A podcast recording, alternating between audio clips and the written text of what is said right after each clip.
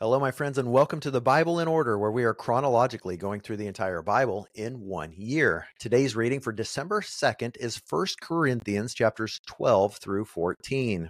Spiritual gifts, love in the middle, and spiritual gifts again.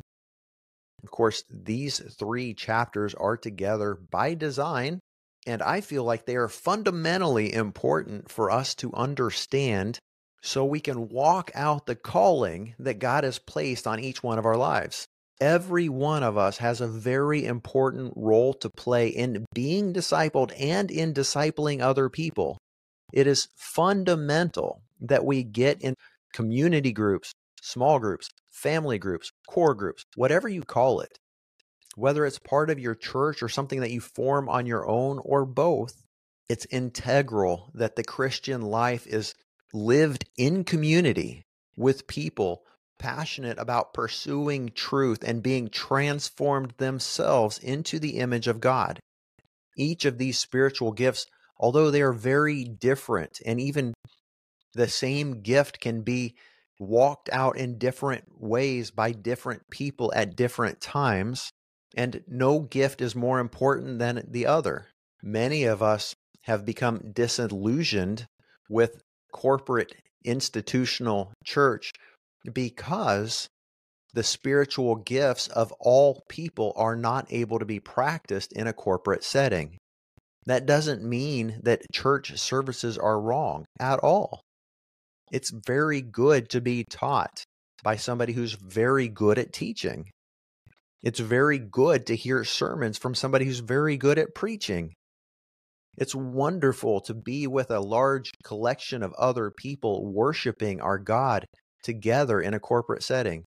These are all good things. And yet, the context of spiritual gifts and Christian community is in small groups where everyone comes together bringing a word, a song, a hymn for the edification or building up of those around them. We all need to practice our gifts. Think about a basketball team. And if you had the best basketball player of all time on your team, could they win any games at all if they were the only player on the court? Michael Jordan would not have seven championship rings if he had played by himself. Even if he and Scottie Pippen had played just the two of them, without the three other players, without the bench, without the coach. They couldn't have done it. In the same way, Christian community is intended for people like you and me to get together, to build relationally, and to do it with the equipping of these spiritual gifts mentioned here in 1 Corinthians 12 and in 14. And we also need to keep in mind these are not exhaustive lists. There are different gifts, but the same Spirit. There are different ministries, but the same Lord. And there are different activities, but the same Lord works all of them in each person. A manifestation of the Spirit is given to each person for the common good. In 1 Corinthians 12, verse 7, each person receives a manifestation of the Holy Spirit for the good of all. That can't happen in a large corporate gathering. Every single person is not able to contribute. It's the nature of it. So, as good as corporate worship is, we need more than that to really fulfill the calling that God has placed on our lives. As good as preaching and teaching are, we need more than that to fulfill the calling that God has placed on our lives. And so, if you're not part of a small group, a core group, a life group, a family group, start one. If you don't know how to do that, reach out to me. Go to the contact page at BibleInOrder.com and we will partner with you to start your own community group, your own discipleship group, whatever you want to call it. It doesn't matter, but it's fundamentally important. A message of wisdom a message of wisdom is knowing what to do and how to do it. It's the proper application of knowledge. A word of knowledge is when God reveals something to you by the Holy Spirit that you had no way of knowing. Like when you meet somebody and you know something about their past, God just reveals it to you. That's a word of knowledge. Faith comes by the same Spirit. It's believing God for something. A gift of faith can be holding on to a promise of God, even when all the circumstances seem to indicate there's no hope of that thing coming true. To another, God gives gifts of healing. Now, there are different kinds of gifts. Notice it's plural gifts of healing we often focus on physical healing in prayer services and healing services, or when God wants to minister to people at the end of our church services. So often we focus on headaches or back pain or even cancer and other types of maladies. But God is also focused on emotional healing from the trauma that was inflicted on many of us when we were children. We all have it. And oftentimes, our physical ailments are a result of emotional trauma, of even soul wounds.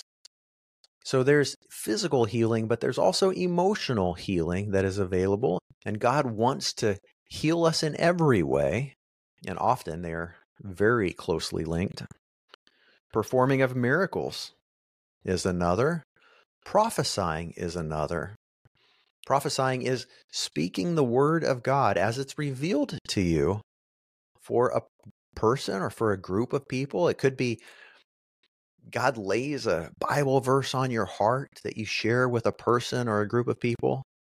It could be that you have this greater sense of a more specific word. I would never recommend that you stand up before a person or a group of people and say, The Lord told me. But it would be acceptable to say, you know, as I was praying, I have this weird thought share what was revealed to you or what you think may have been revealed to you and just ask the person if it resonates. But keep in mind, it's always for the building up of other people. It's not for tearing somebody down, it's not for calling somebody out. And if you're on the receiving end of that, remember the scripture says, don't despise prophecy but to test everything and hold on to that which is good. Prophecy should confirm for you something that you're already thinking about, something that God has already dropped in your heart. Very rarely is it going to be fresh revelation of something that you had never considered before. Also, by the Holy Spirit, are different types of tongues. The word tongues is the same word that's translated languages, and there are different types. The Holy Spirit can give somebody utterance to speak in a heavenly language if he so chooses. In a corporate setting, if somebody speaks in a tongue, it should be interpreted according to Scripture. But many times when God gives somebody by his Spirit the gift of tongues, it is an interpretation. There are countless documented stories of people in a public place in a foreign country reading the Bible in English out loud, but people walking by hearing it in their own language. That would be a gift of tongues as well. In all of these things, let's remain humble, knowing that God is bigger than we are. His Spirit cannot be understood by our finite minds. I would encourage each of you to pray and ask God for greater revelation as to what spiritual gifts He has placed within you and how to be trained up in those. And I would remind you that the primary way we grow in these gifts is through practice. And that comes in meeting with other people who are anxious as you are to grow in their faith. The importance here is unity. Chapter 13 is the great love chapter. We read it at weddings.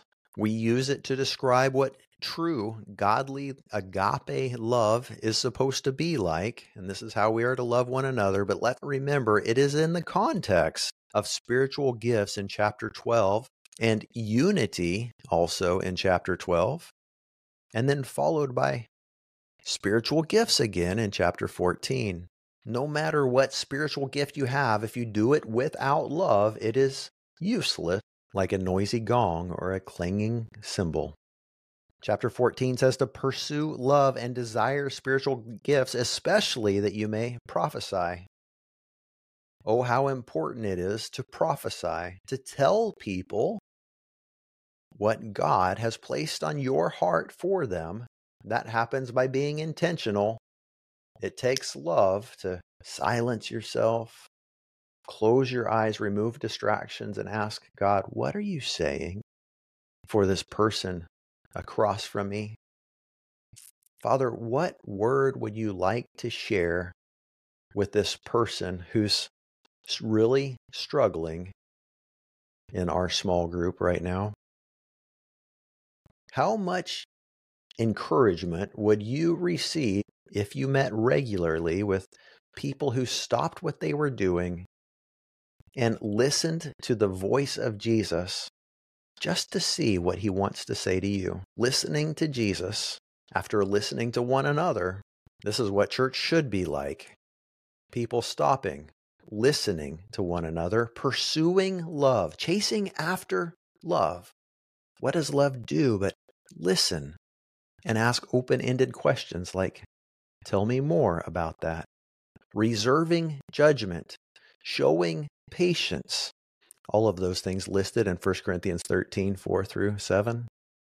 Pursue that love and then listen to Jesus. And as much as people are open to it, share with them what you're hearing, what you're feeling. How does heaven feel about the person sitting next to you right now? And how much different would all of our church meetings be if every one of us had other people listening to us, asking those open ended questions, really truly desiring to see us, to hear us, and to understand us. This is the heart God has for his people. Once again, if you would love to be part of a group like this or to even start a group like this, go to the BibleInOrder.com contact page and let me know. We'll get you in a group and we can start building community together, one Zoom meeting at a time. God bless you, my friends. Thank you so much for being on this journey with me. We'll see you tomorrow. And for those of you who are interested, I have a real estate business helping people buy and sell real property. I am a senior real estate specialist and a strategic listing specialist. And in addition to my own services, I also have a large team. If I'm not personally a specialist in your area, I can put you in touch with someone who is.